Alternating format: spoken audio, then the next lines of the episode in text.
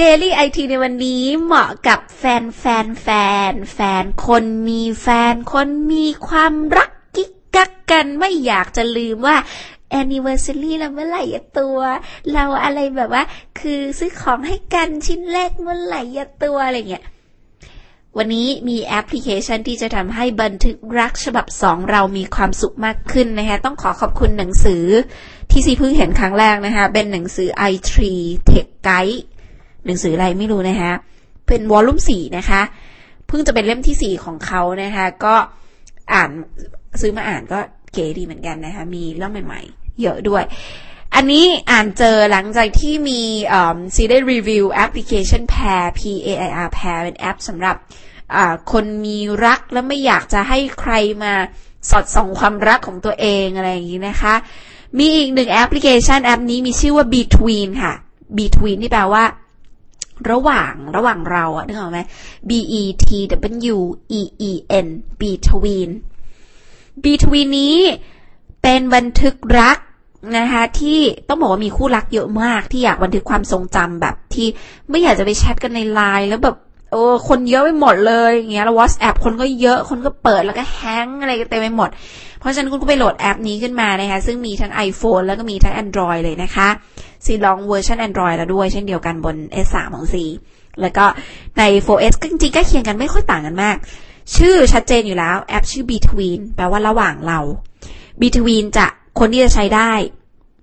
ไม่ใช่แค่มีแอปก็ใช้ เพราะคนนั้นจะต้องมีแฟนด้วย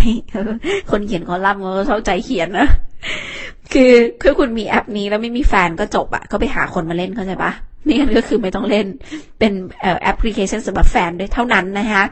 ข้อจำกัดแอปนี้ก็คือมีแค่คุณกับคนรักคุณเท่านั้นที่จะได้เห็นสิ่งต่างๆ ที่